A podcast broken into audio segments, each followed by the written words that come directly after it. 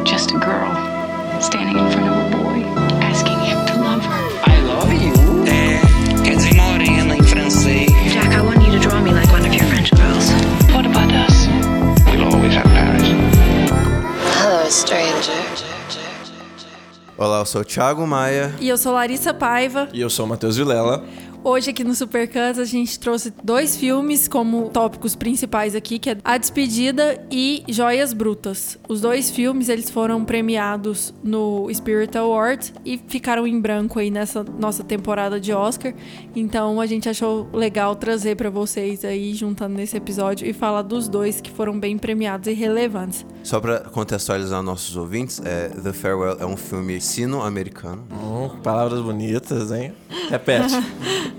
é um filme ah, dirigido pela Lulu Wang e o, todo o elenco do filme é meio americano, meio chinês, né? Então é, é bem um filme tipo que Miscigenado. que vaga entre essas duas linhas nacionais, né? The Farewell significa adeus ou até logo, assim, em, é, é, em inglês, né? E é um filme que não estreou no Brasil, mas apesar de ter o selo da A24, a grande produtora, queridinho dos cinéfilos índices. E foi muito bem falado nos Estados Unidos, foi até um, um, sur um surpreso assim de público e teve uma certa audiência boa, muito porque a Aquafina, a atriz protagonista, tem uma tem um, um following lá deles, assim, ela é relativamente famosa. Eu acho que a gente pode dizer que o A Despedida e o Parasita foram os dois filmes estrangeiros que mais tiveram muito reverberação né, na mídia ano passado e até agora. Sim, né? sim. É, dois filmes asiáticos, né? Que fizeram sucesso ali no, nos Estados Unidos. O Parasita foi distribuído pela Neon, que é outra ótima distribuidora, que deu pra gente Retrato de uma Jovem Chamas, né? Parasita já passou de 150 milhões em bilheteria, pra falar nisso. Então... E tá só começando Eu- eu agora, vai né? subir. E reestreou de novo, não E sei. vai subir, vai continuar subindo, né? Então, Esse, esse que é o merece, detalhe né? legal, né? Merece. E The Farewell, eu, eu acho que, assim, pelo menos pra mim, foi uma surpresa pro prêmio do Independent Spirit Awards, né? Apesar de que eu acho um filme bem interessante, né? Eu não, eu, eu acho que, tipo, tinha outros títulos ali que eram mais cacifados, sabe? É, me agradou que ele foi indicado. É um filme que eu, que eu acho muito legal. Mas é, para ele ter ganhado, assim, eu não, não sei se, se era o que eu esperava, né? Mas enfim, que, que você achou do filme aí, Matheus? Eu tenho uma relação muito, muito pessoal com o filme, porque. por causa da minha avó, né? A minha avó ela faleceu no ano passado, em agosto do ano passado. E inclusive eu até já fiz um curta-metragem com a minha avó. uma- eu obriguei. Olha que bacana. Obriguei ela a virar atriz no filme. 93 anos, a, a vozinha. É, então, assim, então eu sempre tive uma relação muito próxima, muito íntima com a minha avó, né? A gente era muito, muito próximo mesmo. Morava com a minha avó, então ajudava ela tudo. Então, quando eu assisti o The Farewell e ouvi aquela história, né?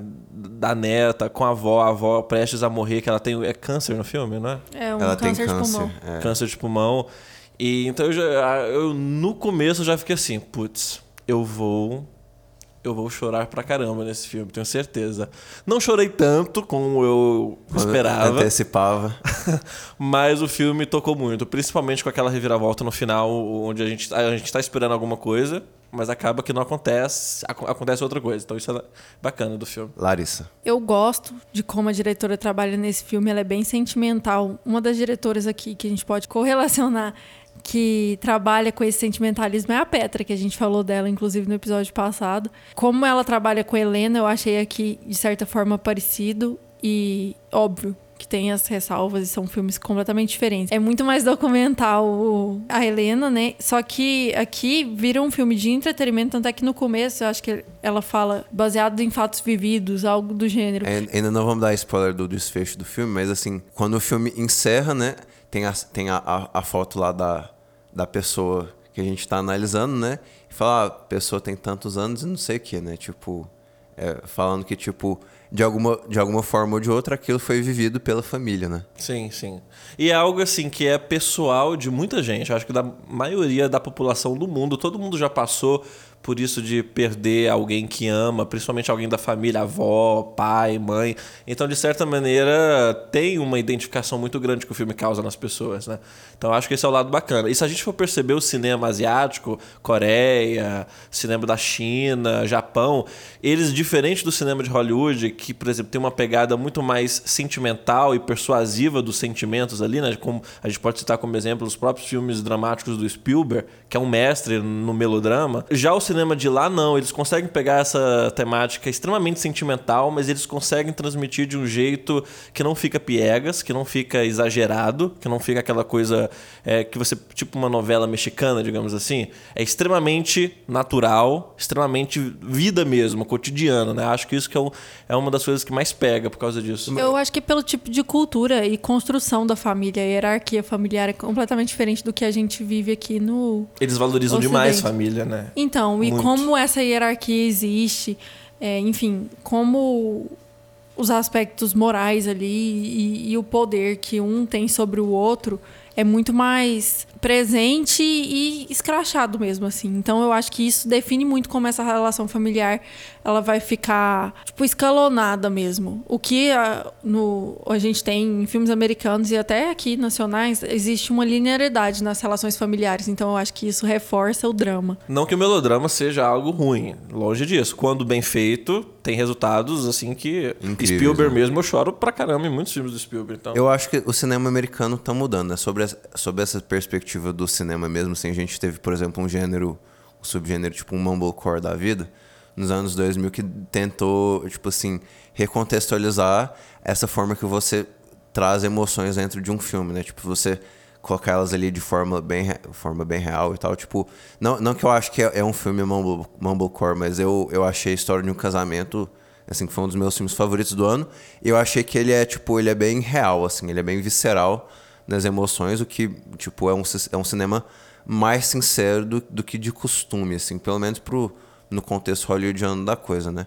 E a gente vê, tipo, sei lá, o, o Bong Joon-ho da vida, com, tipo, eu acho O Hospedeiro um filme hollywoodiano, assim, tipo... é bem hollywoodiano. É bem é totalmente hollywoodiano. Então tem. Eu gosto muito desse intercâmbio de estilos, assim, tipo, um cinema tem, tem a tradição mais sólida, mas é tipo, pra você. Não, não necessariamente pra você vender, né?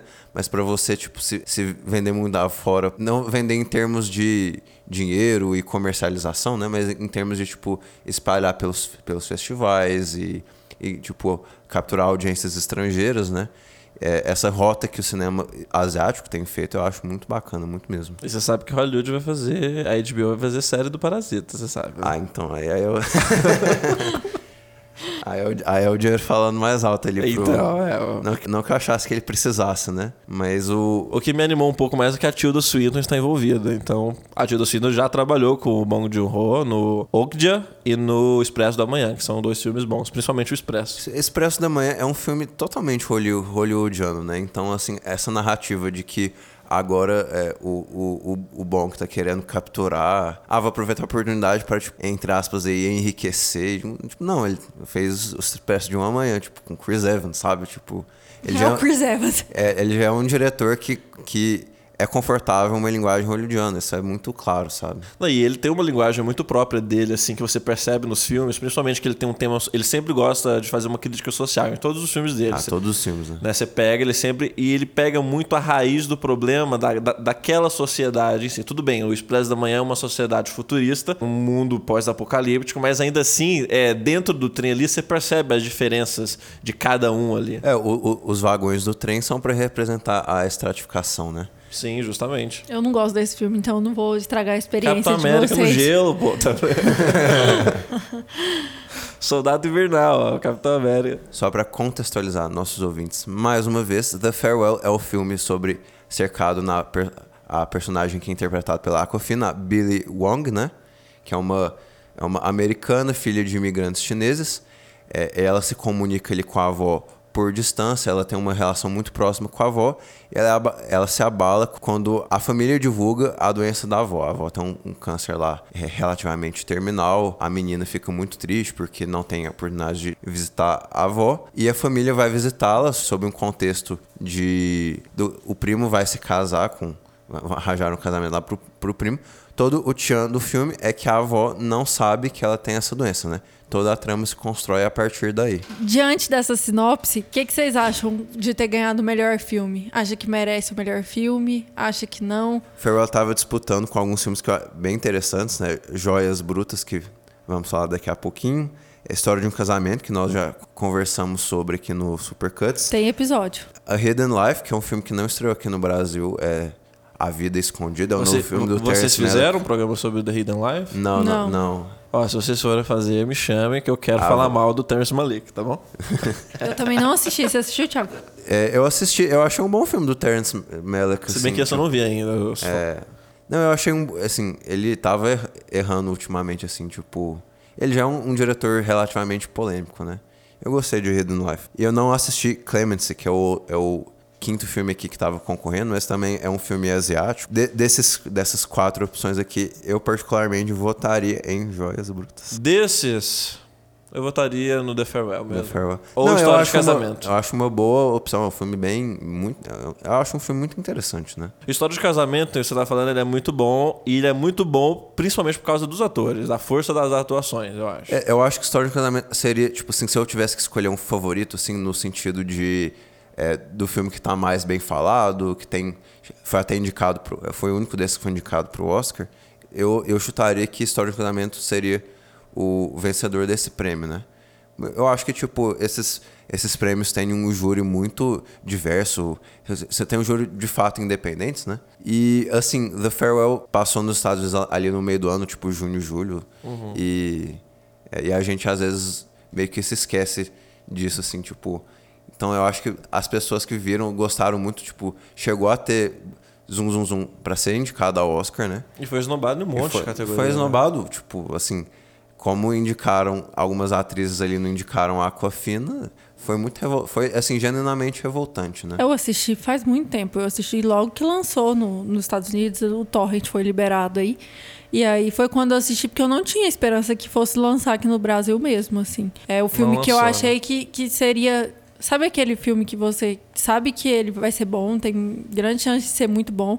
Só que é um filme que você sabe que não vai ter uma relevância gigantesca. É o filme que se você assiste, sabe? Não era um filme que eu imaginei que a gente fosse trazer pra mesa para conversar sobre.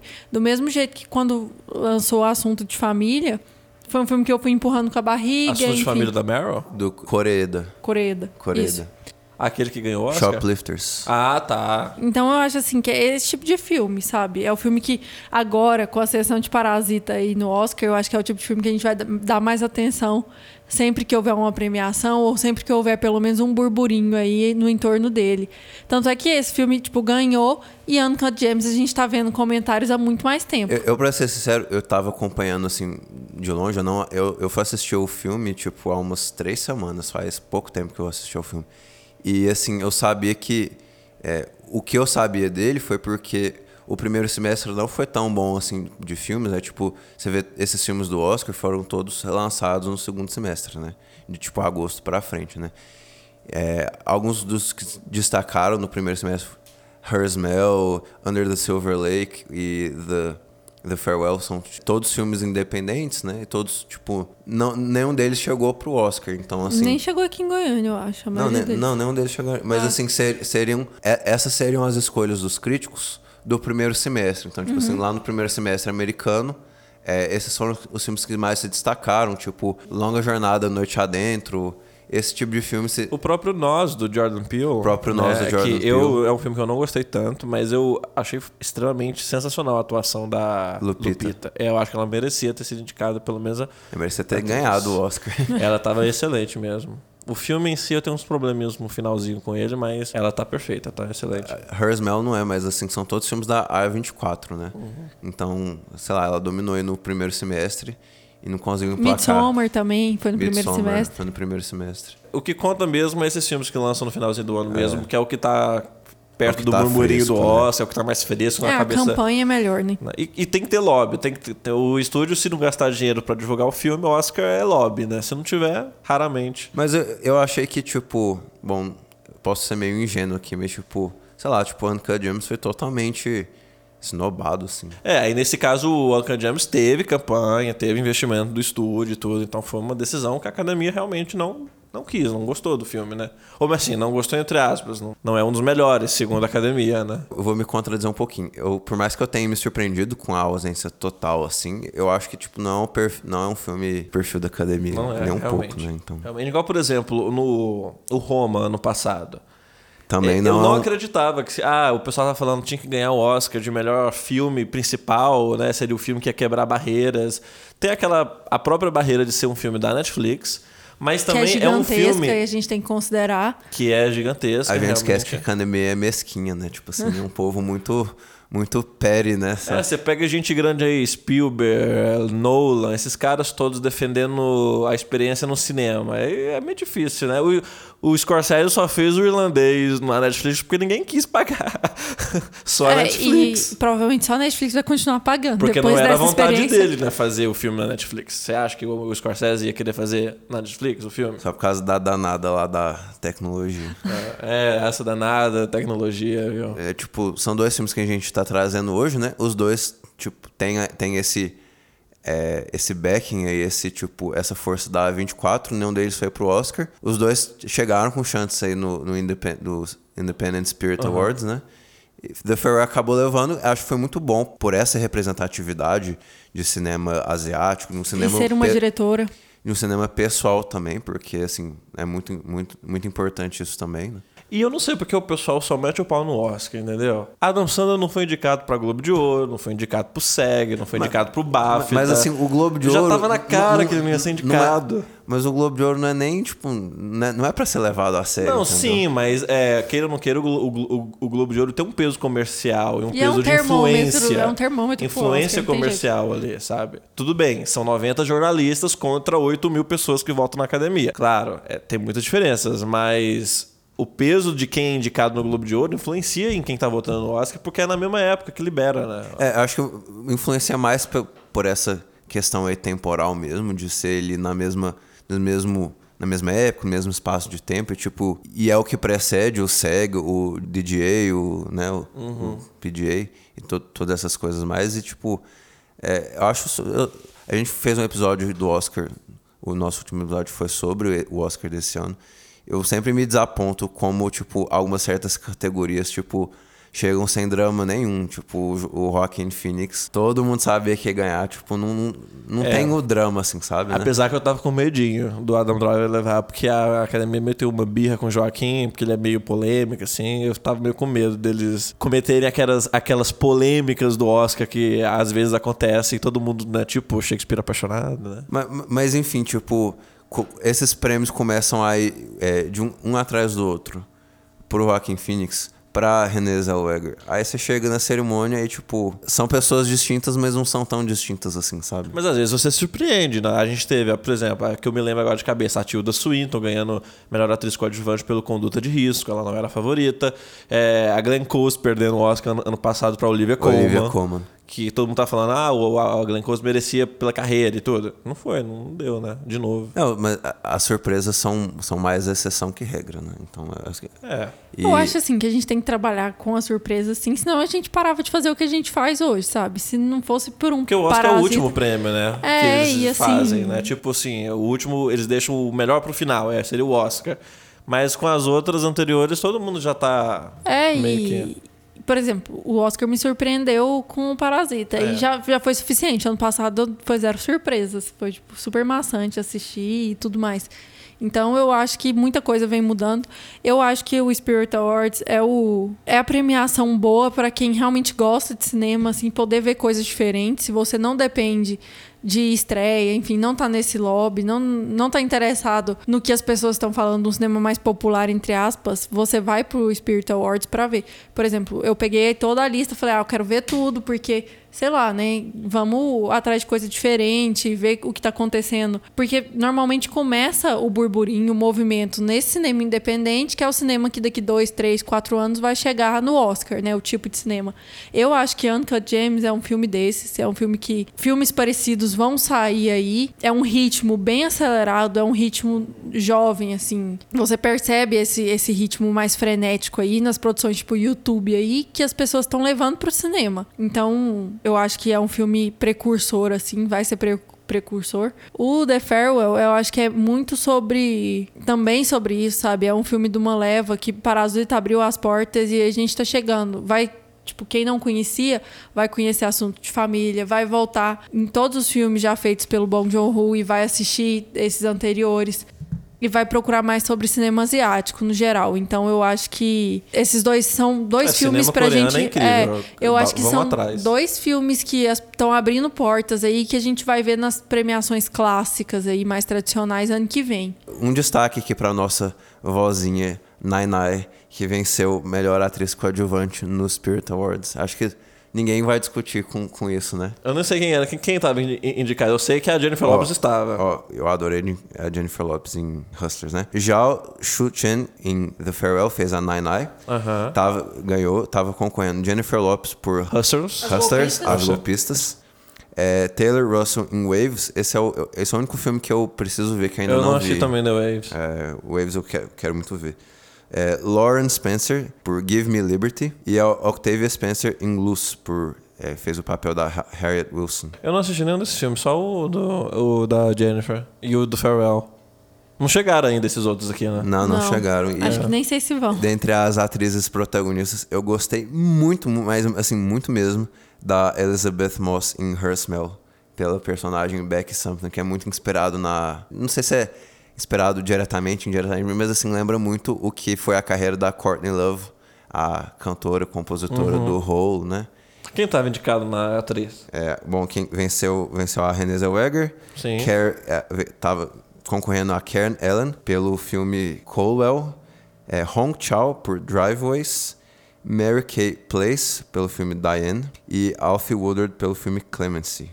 É, realmente, eu só, achei, são eu só muito- Judy, da René. Eu também não que é Judy muito ainda. ruim. Eu aposto que não é tão bom quanto a Elizabeth fazendo. Enfim. Muito fraquinho esse Judy da René. Ela, a René salva, mas. O que, que vocês acham que foi o ponto alto do filme? Assim, levando em consideração roteiro, trilha sonora e tudo mais. Qual, Assim, The na, Farewell? é, na minha opinião, é roteiro. Esse filme ele é completamente estruturado em cima de um bom roteiro. O lado emocional, eu acho, pra mim. É porque tem a ver comigo, né? Um lado emocional. Então acho que é o, que é o que pegou pra mim mais, sabe? Pra mim, assim, o que eu mais gostei do filme não foi, tipo assim, uma cena em particular. Apesar de que todas as vezes que a vozinha tá lá aparecendo com aquela carinha dela, tipo, eu- o, o coração aquece um pouco. Eu gosto muito dessa, dessa mistura entre, tipo, o sentimental e o cômico e o, e o engraçado. Tipo, a mensagem... Esse contraste de culturas também, assim, sabe? Ela fazendo Tipo, exercício também é bem, é bem, bem legal. É a velhinha. yeah. É, nós assistimos poucos filmes dramáticos esse ano, né? A gente. Não, eu acho que tipo foi um, foi um assim. bom ano pra filmes dramáticos. Teve assim o nosso Retrato de uma Jovem em Chamas, para o, o melodrama da Vida Invisível, é, Em Trânsito do Christian Petzold, que foi muito premiado em vários festivais. A gente teve é, O Farol, que é um filme diferente, diferentão, mas muito bom. Assim, eu, eu saí do cinema do Farol e falei, "O que merda que eu assisti aqui agora. Mas é um filme que fica com você. É um filme Mas Mas não- assim, eu tô não seria falando um de um drama, filme né? cotidiano, assim, O de um Farol filme. é, é um drama, sobre- não? Um drama com suspense. Ah, não É, sei. seria, acho seria, é um- tipo, o Farol oficialmente é um terror psicológico. Apesar É. de que eu, eu, eu, falei aqui no nosso programa sobre o Farol, eu acho que não ajuda você pensar nele como um terror psicológico, né? Um filme que eu, eu gostei, assim, eu não gostei tanto quanto The Farewell, mas que tem é bem, assim, dramático no sentido mundano da coisa, é The Souvenir.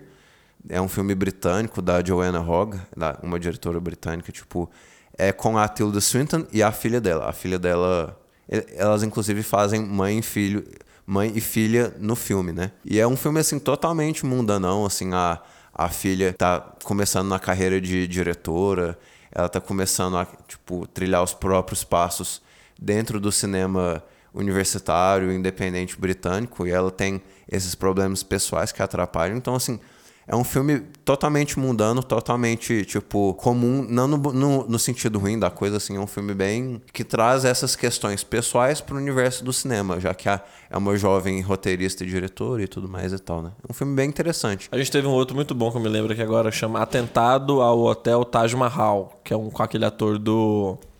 Quem quer ser o milionário? Ele é do ano retrasado, É, 2018, é De- não? Dev Não, ele é Patel. 2019, é isso. Dev Patel. Só que ele saiu assim, bem no comecinho e ninguém conhece esse filme. É, e é um eu filme lembro- muito tenso, muito um drama assim que te coloca ali no meio do atentado e é marcante. É um dos meus favoritos do ano passado. É, eu lembro dos comentários sobre o filme, mas eu não cheguei a assistir. Eu tenho um pouco de receio desses filmes, assim, que eu sou facilmente impressionável. Então, Ele é bem É, eu intenso. fico com esses filmes, assim, na cabeça por muito tempo, muito tempo.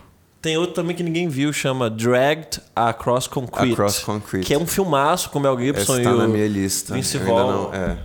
É, Ele tá no meu top 3 do ano passado, junto com o Coringa e o Parasita. É um filmaço, filmaço, filmaço. Bom, antes da gente dar nossas notas, é, The Farewell é um filme relativamente independente, não teve estreia aqui no Brasil e não, não vai ter estreia, então assim, quem tem a curiosidade, venceu um prêmio super prestigiado, tava concorrendo com o próprio Farol e Joias Brutas, que foram dois filmes que eu achei incríveis, assim. Eu recomendaria pra qualquer um, porque por ser uma história familiar, ser uma história pessoal, ser uma história com toque da diretora, que é uma diretora ah, de origem asiática, é, é um elenco é, bem misturado ali, meio americano, meio, meio chinês, né? Mas é, eu, eu, eu daria um 8,5. E vocês, pessoal? Quando eu assisti o filme e eu não revi de novo, eu dei a nota 8 pra ele. Eu não sei se foi pelo dia e tudo mais. Hoje eu tenho uma memória afetiva melhor com ele do que a nota dada. Mas eu dei 8, então eu acho que eu vou manter o 8 até eu rever de novo. E, enfim, quando eu rever, eu posto no Letterboxd e converso com vocês sobre. Bem,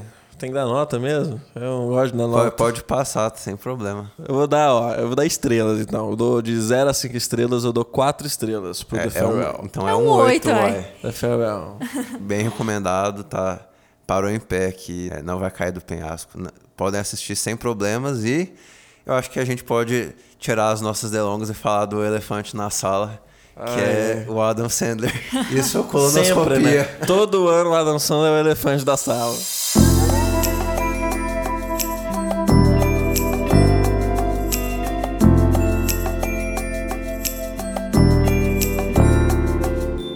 Primeiro vou dar uma pequena sinopse. É, bom, Joias Brutas é dirigido pelos irmãos Safdie, né, que fizeram Bom Comportamento, é, Amor e Drogas em Nova York. São dois bons filmes da dupla de irmãos, né?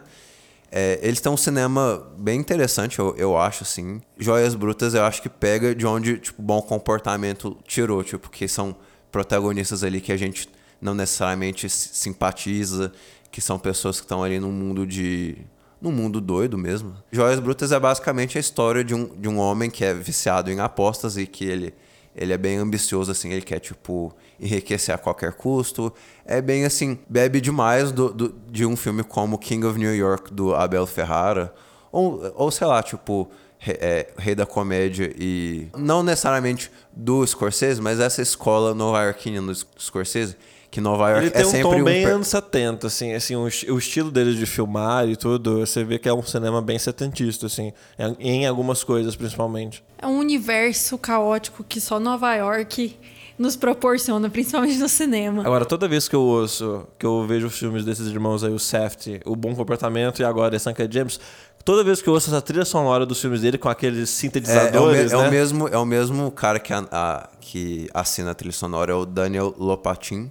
Ele tem um projeto eletrônico dele por Only Otrix Point Never, é, uma, é um projeto bem famoso assim nos Estados Unidos. Não conhecia esse, eu vou procurar. Mas toda vez que eu ouço essa trilha sonora dos filmes dele, eu lembro de Blade Runner. Porque tem sintetizadores em Blade Runner, então tá do Vangelis tem, ali. tem, então tem, tem. tem aquele ar, parece um filme futurista, essa trilha sonora, essa coisa meio Blade Runner mesmo. É, assim. é difícil, porque, tipo, a trilha de sonora de Blade Runner é muito, é muito conhecida como, sei lá, a melhor trilha de todos os tempos, né? Então, Blade Runner é o melhor filme de todos pra- os tempos. é, Eu, não tô acho falando isso como algo difícil- ruim, tá? Não. Eu gosto da trilha sonora. Então, Não, eu, sim, eu só eu acho acho que- difícil, tipo, comparar, assim, sei lá. Mas não, eu lembra, acho não- que lembra. eu acho que o que a gente pode falar é que Eles têm um estilo único na direção e eles aliam vários profissionais com estilos únicos e particulares. Até a parte de figurino ali, você vê que é bem particular e bem expressivo. Eu acho que é um filme que merece a premiação. Não é o tipo de filme que eu gosto, de verdade, assim, foi um filme que foi só me estressando e, enfim, tomei bode mesmo, não vou assistir de novo. Mas eu acho que é um filme muito bem feito e isso a gente não pode tirar. Inclusive a atuação do Adam Sandler, que por mais que eu tenha críticas sobre outros aspectos, eu acho que ele encarnou muito bem ali o personagem e queria fazer parte daquilo.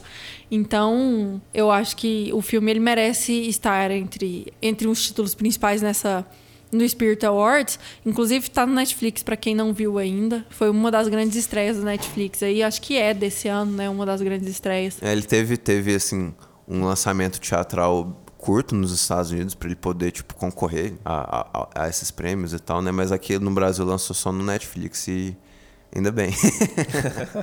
bem eu acho que tipo, eu não sei, eu, eu queria ouvir de vocês por que vocês supostamente não gostaram desse filme. Não que eu ache um filme ruim, é um filme ok, assim. Eu, eu, eu gostei muito do bom comportamento anterior do, deles. É, me surpreendi pra caramba com a atuação do Robert Pattinson, que eu acho que é diferente de outras coisas que ele já tinha feito ali. Aí quando criaram tanta expectativa em torno dessa atuação do Adam Sandler, desse filme do Adam Sandler, merece o Oscar, não sei o que, que eu fiquei muito curioso e com uma expectativa muito alta com relação ao filme. Quando eu assisti, beleza, é frenético, tem aquele estilo deles do bom comportamento e tudo. O Adams é aquele um, filme que não para o tempo todo. Mas, cara, diferente do bom comportamento, esse povo não sabe conversar sem gritar, não. É gritaria o tempo todo. Eu terminei. Mas aí eu, eu tô tal, com dor de ué. cabeça até agora, depois desse filme. No Twitter essa semana o pessoal falou. É, tipo, alguém citou assim, poxa, mas Uncut Gems é só gritaria é, e correria o tempo inteiro. Mas é isso que faz o filme bom, tipo assim. Não, mas o bom comportamento não, não tem isso. Eu Não, acho que não, você, bom- você bom não precisa ficar gritando o tempo inteiro pra ter um filme empolgante, sabe? E existem filmes frenéticos ótimos, assim, é esse, o Bom Comportamento, Vivendo no Limite do Martin Scorsese com o Nicolas Cage, é ótimo. O próprio Mad Max, mais recente, é um filme muito bacana. Essa é uma coisa meio pessoal pra mim, porque meus, meus filmes favoritos são todos filmes que criam tensão muito bem. Tipo, é, eu sempre falo que, tipo, um grande exemplo pra mim é Whiplash. Whiplash, Que foda. é do Damien Chazelle, que É, ele... e ele é agitado, mas ele não, não te leva à loucura, não sei. Sabe um monte de criança correndo em festa infantil? A minha sensação foi essa, aquela, aquele desespero. Mas Parece festa crian- da minha eles família, que é Jams. É Mas é festa de família, é, é, é briga familiar. Não aguento ficar cinco É- minutos. É, eu tô fora. É, o- é o que os americanos... Eu já tenho que ir nas festas da minha família, por que, que eu vou assistir isso? Ir na festa da família É o dos que os outros? americanos chamam ele de, tipo, pet squabbles, né? E, e, tipo, é- eu acho muito simbólico que, tipo, o cunhado lá do, do, do Adam Sandler é, seja, tipo, o antagonista do filme. Tipo, ele, ele deve pra muitas pessoas, ele deve pra, tipo assim, uns três, quatro velhinhos ali na rua, tipo assim, e quem cobra do Adam Sandler é o, o cunhado dele, que é, tipo, em tese... Em tese não precisava estar lá, tipo, cobrando tão, tão no cangote dele, enchendo o saco o tempo inteiro, do jeito que ele enche. Por exemplo, eu então acho é que- muito tipo a questão, essa questão de honra mesmo, né? Tipo, no filme mesmo fala, quando ele pega o dinheiro, em vez de pagar uma parte, ele aposta, tipo, é um filme que se mede ali na honra. E é uma honra totalmente errada, sabe? É Deturpada. Deturpada. E, é- e essa que é a graça do filme, tipo, na verdade, na verdade não é essa que é, que é a graça do filme, então. Mas diferente, por exemplo, do bom comportamento, o que que eu achei do bom comportamento? O bom comportamento ele é frenético, ele não para, ele tem esse jeitão dos irmãos mesmo, com essa trilha de, com, com, com sintetizadores e tudo, mas ele tem uma cadência, sabe? Ele tem um desenvolvimento ali. Por exemplo, a gente acompanha o personagem do Robert Pattinson e tem momentos de respiro onde a gente entende o porquê, por que, o personagem tá daquele jeito. Tem reviravoltas, tipo ele, aquela parte que ele pega o cara no hospital achando que é o irmão dele, mas não é o irmão dele, é outro cara. Aí isso leva pra uma outra coisa completamente inesperada pro filme, um final que a gente não sabe se ele vai sobreviver ou não. Já no Uncut Gems, eu achei uma repetição o filme inteiro de uma mesma coisa. O, o, o personagem do Adam Sandler durante todo o filme. Calma, eu sei que você tá ficando nervoso. Não, calma. eu tô, tô só. O personagem do Adam Sandler durante o filme inteiro é sempre a mesma cadência o filme todo. É ele pegando dinheiro e apostando, pegando dinheiro e apostando. Pegando dinheiro. E aí vai, oh, beleza, vai virando Pra uma mim, bola ele de neve. mais dinheiro e apostava mais. Mas aí é sempre. Eu chego. Não tem uma reviravolta e fala, será, será que esse cara tem chances? Eu, eu, eu virei pro meu tio com, com meia hora e falei, "Ah, ele vai morrer. Não tem, não tem como ele sair vivo dali, pô. Ele vai terminar morto, porque é tão previsível a- cadência do filme, diferente do bom comportamento que eu achei mais surpreendente. Então, o meu problema maior com o filme foi, além da gritaria, foi justamente isso. É um personagem que não muda, sabe? É sempre o mesmo tom do filme inteiro. Assim, é, só, pra, só pra não parecer que eu tô babando o ovo 100% do filme, eu acho que, tipo assim, as pessoas que. Eu discordo um pouco da opinião das pessoas que falaram que essa era a atuação do ano, que ele merecia o Oscar e tudo mais e tal. Tipo, Pra mim não merecia nem ser indicado É, Oscar. E não, realmente não foi. eu, eu, eu, assim, eu, eu indicaria pelo menos no lugar ali do. Ou do Coringa ou do. Tipo, Ah, não, para. Do, do Papa Francisco. Do que o jo... Não, do lugar do Joaquim Ah, Fênix. eu, eu indicaria, eu indicaria. Mas assim, pra, tipo, eu não sei se é melhor quanto, tipo, sei lá, o Leonardo DiCaprio em Era Uma Vez em Hollywood, ou mesmo o Adam Driver, ou o Antônio Bandeiras. Pra mim, essas foram as que mais se destacaram, assim, sabe? Eu acho que, tipo, o que falta no Adam Sandler, na verdade, assim, ele faz um puta papel, mas eu acho que ainda falta pra ele, tipo, convencer mais nessas cenas dramáticas, porque é, eu fui rever o filme, eu gostei mais da segunda vez que eu revi o filme. Quando o Adam Sandler faz aquela cara de bobão dele, de que ele, ele ri É a mesma assim. coisa dos outros filmes dele. A Então, diferença aqui é que ele tem um diretor autoral, ele tá num, num estilo de filme completamente diferente de quando ele manda nos filmes. Então, o Adam Sandler é um, é, um, é um ator talentoso, assim. Eu acho que ninguém falaria que ele é um ator desprovido de talento. Assim, tipo, sei lá, Embriagado de Amor, do Paul Thomas Anderson. É um, é um, é um, é muito, um papel muito respeitado dele. Mas Embriagado de Amor só é bom por causa do, do Paul Thomas Anderson. Porque Não. ele, ele é o bobão do filme. Mas, mas, assim, é um, é um papel respeitado. Tipo assim, Aham. é, é porque o Adam Sandler escolhe filmes horríveis pra fazer, né? Eu gostei Então, de é Embriagado de Amor, tá, gente? Só... Pra mim, o que falta no, no Adam Sandler, nesse filme em específico, é vender um pouquinho melhor essas cenas dramáticas. Porque ele tá sempre sorrindo, ele tá sempre bonachãozão. Tipo, naquele final, eu, eu, eu fui à loucura com, com aquele final que, tipo, a aposta lá dá certo e ele. Ah, não! Yeah, we did! Tipo, Eu ri demais da, da ignorância, tipo, a, o êxtase sem, sem nenhuma, sem nenhuma res, resguarda, assim, tipo ele tá feliz, ele acha, ele acha que ele ganhou o jogo, ele acha que, tipo, o comportamento dele valeu a pena. E é um sorriso, assim, tão forte e tão emblemático que eu, eu achei sensacional. Mas eu acho que em algumas das cenas, tipo, que ele briga com a esposa, que ele tá com... Com os filhos. com É a fi- cena que ele chora na mesa, né? Tem uma cena a que ele cena chora que na ele- mesa. eu acho que, tipo, ele poderia ter convencido um pouquinho mais, assim. Pouca coisa. Eu acho uma ótima atuação, principalmente por esse jogo de, de gritaria, assim. Tipo, gente, esse, esse povo é malandro. Tipo, assim, eles não vão resolver na educação e na, e na diplomacia. É óbvio que vai ser. Agora, ganhar, falando do Spirits Awards aqui, ganhar o Spirits Awards não para, né?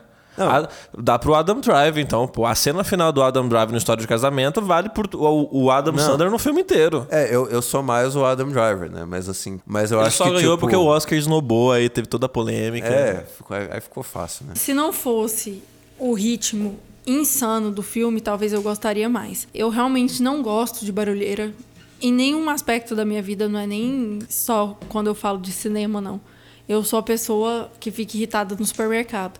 Então, um filme desse, com certeza, ia mexer comigo nesse aspecto de irritação. O E- que é bom, por um lado, conseguir fazer pergunta, isso. Tipo, quando você vê Mad Max Fury Road, o que, que você sente com aquele, aquele caos? Eu sou a pessoa total? do futurismo, né? Então, dentro de um filme desse, dentro do cinema e tal, eu me envolvo mais com a história. Não que o barulho não me incomode, ainda assim me incomoda. Só que o barulho de carro me incomoda um pouco menos que o barulho de gente gritando. Então, É, mas, mas assim, há barulhos e barulhos, né? Ah, o barulho do Mad Max é o barulho do Transformers. Naquela. Sim, o Michael. Bay da vida, né? Então. Então, tipo, o Michael Bay, eu acho interessante porque o cinema dele tá sendo meio relido, assim. Tipo, ele é tão, tão, tão, tão, tão, tipo, é, sem regras, assim, que muita gente passou a respeitar uma parte aí do cinema dele. Tipo, eu, já- eu já vi, tipo, gente falando desse filme novo, o Underground Six. Eu... Filme do Michael Bay, eu consigo assistir meia hora. O Uncle James eu assisti tudo. Eu acho que, tipo, sei lá, eu acho que tem. Acho que aquele primeiro Transformers lá, tipo, são todos ruins, né? Mas tem uns que são assistíveis. O ali. primeiro é melhorzinho porque tem o Spielberg por trás ainda ali, segurando um pouco. Mas depois, que de- Não, entregou todos- de vez. São todos muito ruins, né? Mas tem uns que, tipo, sei lá, dá pra assistir e depois fica bagunça. Mas eu né? acho que aqui dá para separar muito bem, inclusive ótimos exemplos é, de como a hiperatividade é utilizada como uma assinatura, de fato, e como tem gente que só desorganiza, tem diretor que só desorganiza tudo e fica daquele jeito, fica barulheira, que eu acho que é o caso de Transformers, é o completo caos ali. A do Uncle James é uma escolha. É uma escolha de assinatura dos diretores, que veio de um bom comportamento e voltou aqui. Então, eu acho que é óbvio que os holofotes eles vão se voltar para esse lado e vai ser uma crítica tanto positiva quanto negativa. Da minha parte, que eu não gosto de filmes imperativos, eu não vou gostar. Da parte do Thiago, que gosta. Então ele já vai gostar, sabe? Então eu acho que isso é você comprar uma assinatura e vai ter gente que não vai gostar ou vai gostar. Então isso é merecedor de ganhar prêmio, sim, que eu acho muito legal quando um diretor assume de fato o que ele é, o que ele gosta e isso que eu quero trabalhar, eu quero evoluir cada vez mais. Eu acho que a gente consegue perceber a evolução no trabalho deles, tanto é que isso é sempre um dos Não, sem dúvida, eles têm uma assinatura deles, isso é bacana. Então Hoje em eu dia acho tá que precisando. dá pra fazer essa diferenciação por aí, sabe? Então, por mais que eu não goste do gênero, do gênero não, né? Do, do ritmo do filme, da montagem e tudo mais, é uma coisa minha, que eu consigo levar a sério, eu consigo entender que aquele caos ali de certa forma tá organizado, tá bem feito, a mixagem de som, por mais que haja muita gritaria, ela é muito boa, ela é bem feita. Então, é O muito filme de- tem um subtexto bacana sobre ele Sim, claro. consumismo, capitalismo, Não, é aquela uma coisa toda que vem super desde legal. do outro lado do continente até o nosso. Não, e pra quem entende o que tá rolando ali da, das, da NBA e tudo mais, então eu acho que existe um contexto, sim, pra americanos. Eu acho que esse filme ainda deve bater muito mais do que pra É gente. tipo assim, eu não tenho muita objetividade pra falar desse, desse, desse tipo de filme, porque eu amo basquete, tipo, eu amo esse universo tipo, de, de apostas e de competitividade. e, tipo, eu, eu conheço esse, esse universo muito familiar pra mim, né? Eu não acho que eu tenha a opinião mais imparcial, porque é, é um filme muito feito pra mim, assim. Muito mesmo, sabe? Eu, particularmente, não acredito nesse negócio de opinião imparcial. Acho que é a, a- a nossa opinião, é a opinião do que você viveu vendo aquele filme. E, eu- e eu entendo Mas o que, que aquela você coisa, acha tipo, por exemplo, quando, quando eu vi, sei lá, é, quando eu vi História de um Casamento, né? Eu não, eu não tava, tipo assim, eu não esperava gostar o tanto que eu gostei. Então, tipo assim, é, eu indicaria pra uma pessoa, tipo, olha, esse é um, é, um, é um drama familiar, é um drama pessoal e tal, mas, tipo assim, eu, eu não sou, eu não, não é meu tipo de filme pref- preferido e eu achei incrível. Então, assim. E a Uncle James, não, tipo assim, cara, é, é o filme que eu, é o tipo de filme que eu gosto. Então, isso sabe? já ajuda pra caramba. É. Né? Eu, particularmente, não tenho nada contra, eu assisto o filme em si, e, mas nesse caso eu entendo o seu lado do Uncle James, eu entendo o que, que você achou do filme, o porquê que você gostou, mas eu acho que o que prejudicou muito a minha experiência foi justamente, mais que acabou prejudicando todo o resto, foi justamente essa gritaria do filme. Ah, gente, eu vou que eu acho que em não precisava, entendeu? Porque o bom comportamento deles não tem essa gritaria e, e, e conseguiu me prender de um Mas, jeito. tipo, não é o mesmo universo, né? Tipo assim... É, eu acho que é muito do universo. Tipo assim, Nova York é um, que nem nos filmes do Scorsese, né? Que nem em, é, no filme do Abel Ferrara. Nova York é o personagem, tipo, é, é mais um personagem que o próprio Adam Sandler. E se você não falar muito alto em Nova York, ninguém te escuta. Então, tipo, se você vai a Nova York, tipo, A é... não ser que você seja Miranda Priestley e fala... É e, tipo... Dentro do escritório fechado. É, você caminha nas ruas de Nova York, é assim, tipo, é até, até tipo assim, eu que acompanho os esportes americanos, essas coisas, assim, você, você vê os programas de rádio lá de Nova York, tem inclu- inclusive o personagem lá, o, o croupier lá de apostas, né? É interpretado pelo Mike Francesa, que é o, que é, tipo, é o radialista mais famoso de Nova York, né? Óbvio que eu tenho a, a pessoa torce que vocês não sabiam desse fato. Não. E ele, assim, e tipo, o programa dele é, é uma gritaria danada, tipo assim, é, é o que é o que você vê nessas brigas de, do, em Bons Companheiros, sabe? Tipo assim, esse, esse cinema bem. Mas há os momentos, nos filmes do Scorsese tem os momentos, não é o tempo todo. Eu acho que é por ca- o que me incomodou no Uncle James foi justamente eu acho, por ser demais, sabe? Um lado mais pessoal meu eu achei demais. Eu acho que isso me tirou um pouco de Eu tenho uma pergunta aqui. Vocês acham que nesse filme os estímulos sonoros foram maiores que os estímulos visuais? É um comentário, assim, paralelo a essa pergunta. Eu acho que um filme como O Lobo de Wall, Wall Street é mais intenso que esse filme, assim, tipo. Mas uma das minhas críticas ao Lobo de Wall Street, eu acho incrível o filme, eu gostei pra caramba. Mas é aquela coisa, repete também demais a mesma coisa. Poderia ter diminuído ali meia hora de cena de sexo, cena de festa, que ficaria ainda um filme foda. E, assim, sobre, sobre tipo, a, a, É o apelo visual que o Lobo de Wall Street Eu já a- tem mais. Eu acho que o, eles constroem a atenção, tipo. Tem uma coisa na montagem que. Eu acho que a montagem é muito boa, sabe? Tem, tipo. Tem pelo menos umas três, quatro cenas que ficam muito na minha cabeça do filme. Tipo aquela cena da, da amante do Adam Sandler indo embora do táxi. Aquela cena fica muito comigo. Ela. No ele- finalzinho? Não, ali do meio pro final do filme, né? Quando- depois que ela. Gente, o The- festa? gente, o The Weeknd tá no filme. ele é. Ele, Depois ele- da festa? Que É, Depois que da eles festa. brigam. é, então, tipo, é um filme, é um filme muito simbólico, tipo assim, é um filme que capturou muito bem essa época. Eu, eu tinha meus 18 anos, eu tava começando a dirigir.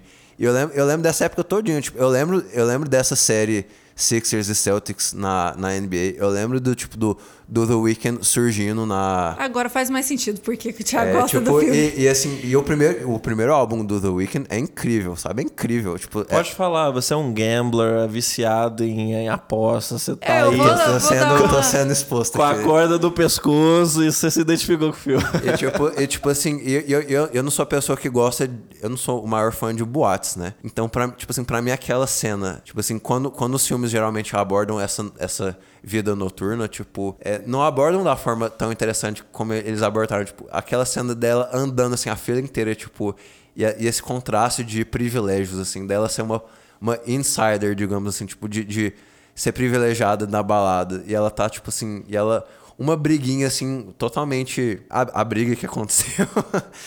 e, assim, aquilo, aquilo cai, assim, por terra. E, e- e ela tem, tipo, uma Walk of the Shame digna de Cersei. Sei lá, eu acho, tipo, aquela cena incrível. Outra cena que eu amo é quando os dois estão no apartamento e ele beija a amante e a cena, tipo, a cena tem uma visão panorâmica do. Como se alguém estivesse observando eles, né? Eu acho muito simbólica aquela cena, tipo, nesse mundo não tem paz, assim. Qualquer alegria é momentânea. Você tá, tipo, naquela cena em particular, os, o- os EJs não estão vigiando o Adam Sandler, né? Mas é como se eles estivessem, tipo, eu achei muito simbólica toda essa montagem do filme. Como ele constrói tensão, eu acho que é mais pelo, pelos personagens mesmo, tipo, o- os, os jogadores de basquete, é, os- o ambiente das apostas, é, a gritaria, tipo, é mais, é mais sonoro. A, con- a É, o cons- próprio som que, a, que você falou, o próprio som, a trilha sonora, às vezes até mais alta do que a fala dos personagens, em certos momentos isso ajuda. Em alguns filmes isso é válido. O próprio Interestelar do Nolan tem momentos que você não entende o que o cara tá falando, mas tem um, tem um motivo pra ser assim, tem um sentido ali.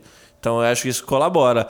É, Você o- fala, tipo, não entendendo no sentido que Interestelar eles estão conversando por rádio, essas coisas assim. Não, por exemplo, é, os personagens estão conversando em algum momento ali, aí a trilha do Hans Zimmer é muito mais Ah, alta sim. do que a voz. dos- O, o- o Nolan disse que ele permitiu isso por causa, por um motivo de história mesmo. Então, assim, tem, dependendo da situação e do filme, isso ajuda. E- É, é verdade, tem aquelas cenas que, tipo, entrando num buraco negro, essas coisas, tipo, que a emoção aperta e aí o som é mais alto, tipo, os personagens estão gritando e você não escuta nada Sim, é como deles, se fosse né? o coração batendo de uma maneira tão forte que o próprio personagem não ouve o que ele tá vi- falando ali. Então, assim, depende do filme, depende do contexto mesmo. O, o Uncle James, não, eu falo, eu falo- eu falo que eu não gostei do filme assim, mas é, tem coisas boas, tem coisas válidas no filme, que vem desde do, da carreira desses outros, dos outros filmes desses irmãos aí. Então, tem pontos positivos, não é um todo ruim. Só acho que só gritaria mesmo que me tirou um pouquinho. Eu acho que é onde o filme me perdeu também, então. Mas eu acho que depois dessa conversa aqui eu vou chegar em casa e vou rever o filme. Vai nada, Larissa, eu te conheço. É, eu não vou não, porque eu tô cansado, eu tô, quero gritaria hoje, mas não. Eu-. Eu, eu acho que o Lucas vai gostar de, ver- ouvir uma gritaria. Eu já ouvi muita gritaria no centro de Goiânia hoje. Eu revi ontem e, sei lá, pra mim foi melhor que a primeira assistida. Eu- Eu vou assistir Cada Um Tem a Gêmea que Merece, da Adam Sandler, em sua homenagem. Nossa, eu assisti esse filme no cinema, gente. Eu estava lá. Eu vivi no Bougainville ainda. Eu acho que Mas eu, esse filme do Adam Sandler, olha, nós temos que agradecer o Adam Sandler por uma coisa nesse filme. Esse filme é uma merda. Mas ele conseguia fazer o Al Pacino fazer uma cena musical zoando com o Al Pacino. Isso ninguém nunca fez antes na história do cinema. Não, foi um filme de tão absurdo. Ele foi até divertido de assistir no cinema, assim, porque eu esperava uma comédia romântica, sabe? Chegou lá e foi um filme assustador. Mas isso acontece com o Adam Sandler, eu acho que acontece com, com muitos nomes parecidos com o dele, faz É, parte. todo mundo tem o. No Brasil a gente Dia tem o Murilo. Benício aí, que faz o mesmo papel sempre. Então, Eu Mas fazer que- o mesmo papel não é de todo ruim. Depende muito do diretor, do projeto. O Jack Nixon é o Jack Nixon sempre. Mas é foda, não é? Então, depende de como ele tá inserido no, no filme ali. Então, Vocês têm algumas considerações finais aí? Não, eu acho que é um filme que merece. Eu vou dar uma segun- segunda chance pra ele. Provavelmente a nota vai cair, porque eu vou ficar mais irritada ainda de estar vendo de novo. Mas assim, não tira o mérito do, do filme estar onde ele tá. Eu acho que bem feito ele é. Por mais estressante que ele tenha sido pra mim, eu achei bem feito, sim, em vários momentos. A construção do roteiro, a montagem do filme é bem boa e por aí vai. Enfim, até a assinatura do- dos irmãos eu acho interessante. Sonota? Sete. nossa, você gostou demais do filme, então. Não, Sete, eu- esse ano eu resolvi ser uma pessoa mais tranquila com nota. E você, Matheus? eu dou cinco pro filme. Olha, para. Tá na metade. ali. É, se eu desse outra nota, a galera ia me. Tipo. Eu, é, eu- Dá um 10 logo, Thiago. não, vai. eu, eu dou um 9,5 porque eu acho que, tipo. O meu, meu nitpick aqui, meu, tipo, minha picuinha do filme é essas cenas mais dramáticas que eu acho que não, não tem a, a, a mesma carga pessoal e tal. Mas, sei lá, eu gosto demais da simbologia por trás da história. Eu gosto dessa construção de um mundo. Você colocaria deles. outro comediante no lugar do Adam Sandler pra fazer o filme? Um que seja É, melhor? tipo, tipo, sei lá, O o- drama. Tipo, tipo assim, se, se, se eles quisessem colocar o Leonardo DiCaprio pra fazer o mesmo papel que ele fez em Lobo de Wall Street, eu, eu ia achar do caralho. Não, mas o também. Leonardo DiCaprio é um ator conhecido, mas tem muito drama e tudo. O, o, o Adam Sandler, que é um comediante, qual que é o outro comediante que você colocaria? Você tem algum? Não, não sei, não tenho muita... Combinaria ali? É, não, não sei, não tem muita referência de comédia, não. Ben Stiller? Ah, já, não, se, se fosse o Ben Stiller, eu nem sei se eu assistiria esse filme. Vamos para as indicações? Bora, bora.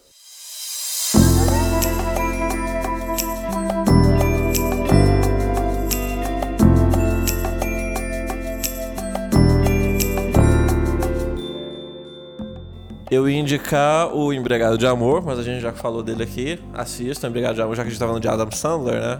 É o único. O meu filme favorito do, do Adam Sandler é o Embregado, de, o Embregado de Amor. Mas eu vou recomendar um outro aqui que não tem nada a ver com os, os filmes que a gente falou aqui hoje. Mas é um dos meus dramas favoritos também do ano passado, tá no meu top 10, filmaço. Que, é, que eu acho que foi uma das injustiças do Oscar desse ano, de ter esquecido esse cara, que é o Shia LaBeouf. Shia é um ator Honey que... Boy? Tem o Honey Boy, que é muito bom, mas eu vou recomendar o Butter Falcon, que é que tocou muito em mim, que eu acho um filmaço. Butter Falcon, assista. É um daqueles feel good movies assim que te, fica com você depois. Igual o Capitão Fantástico foi alguns anos atrás, esse ficou muito comigo também. E o Shia LaBeouf tá ótimo no filme.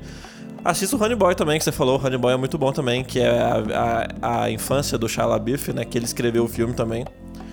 E ele interpreta o pai dele, então tá aí. Duas recomendações. A dupla do Shia LaBeouf. A gente fez uma brincadeira no Twitter esses dias pra trás. Eu nem, cheguei a postar, mas enfim.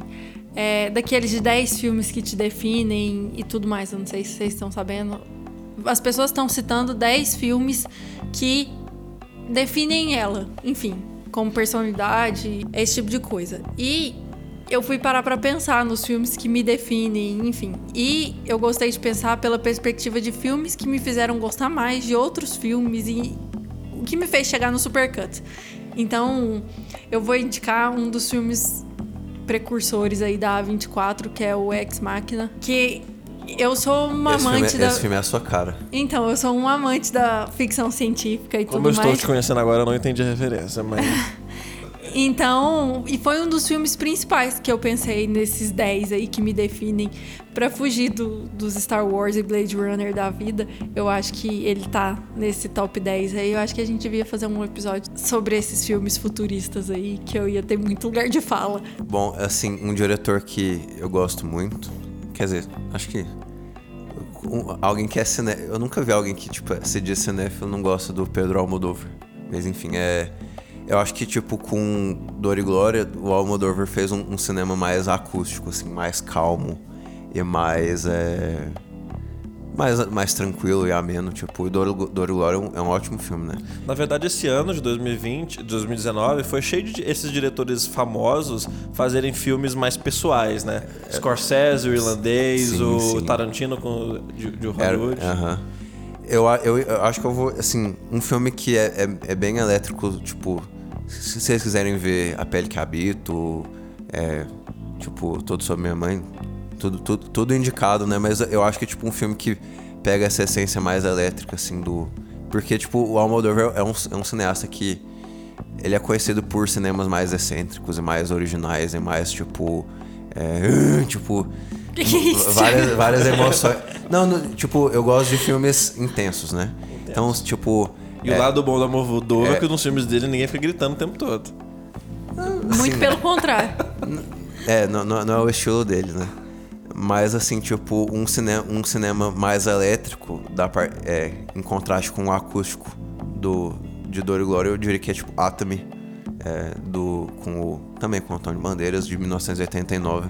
É um filme que eu acho super, super interessante, tipo, tem a questão da síndrome de Estocolmo, que pra quem gosta de Almodóvar não é um tema, não, não é um tema, sei lá, diferente, né?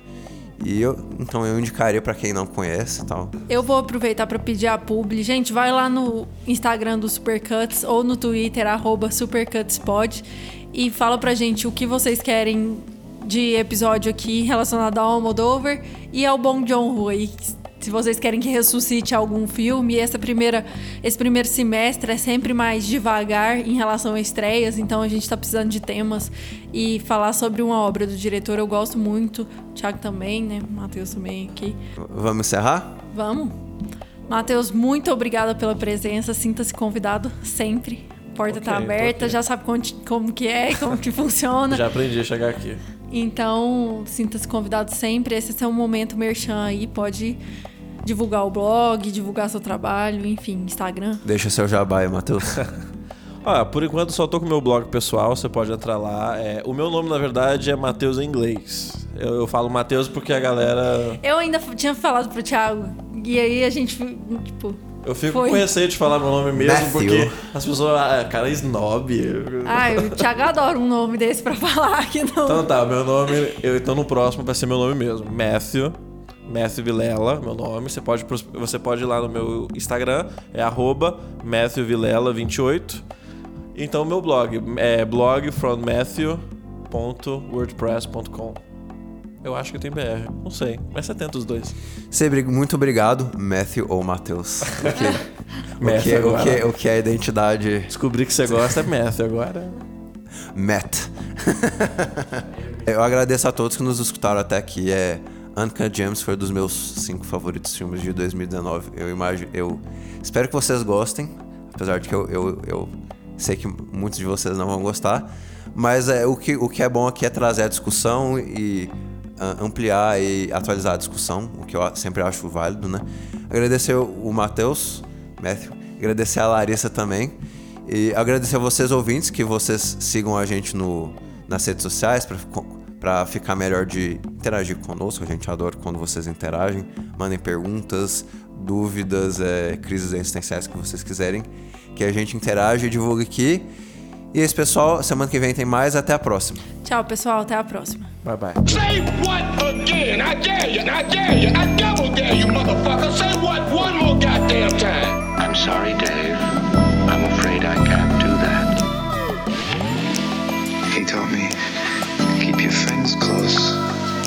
But your enemies closer.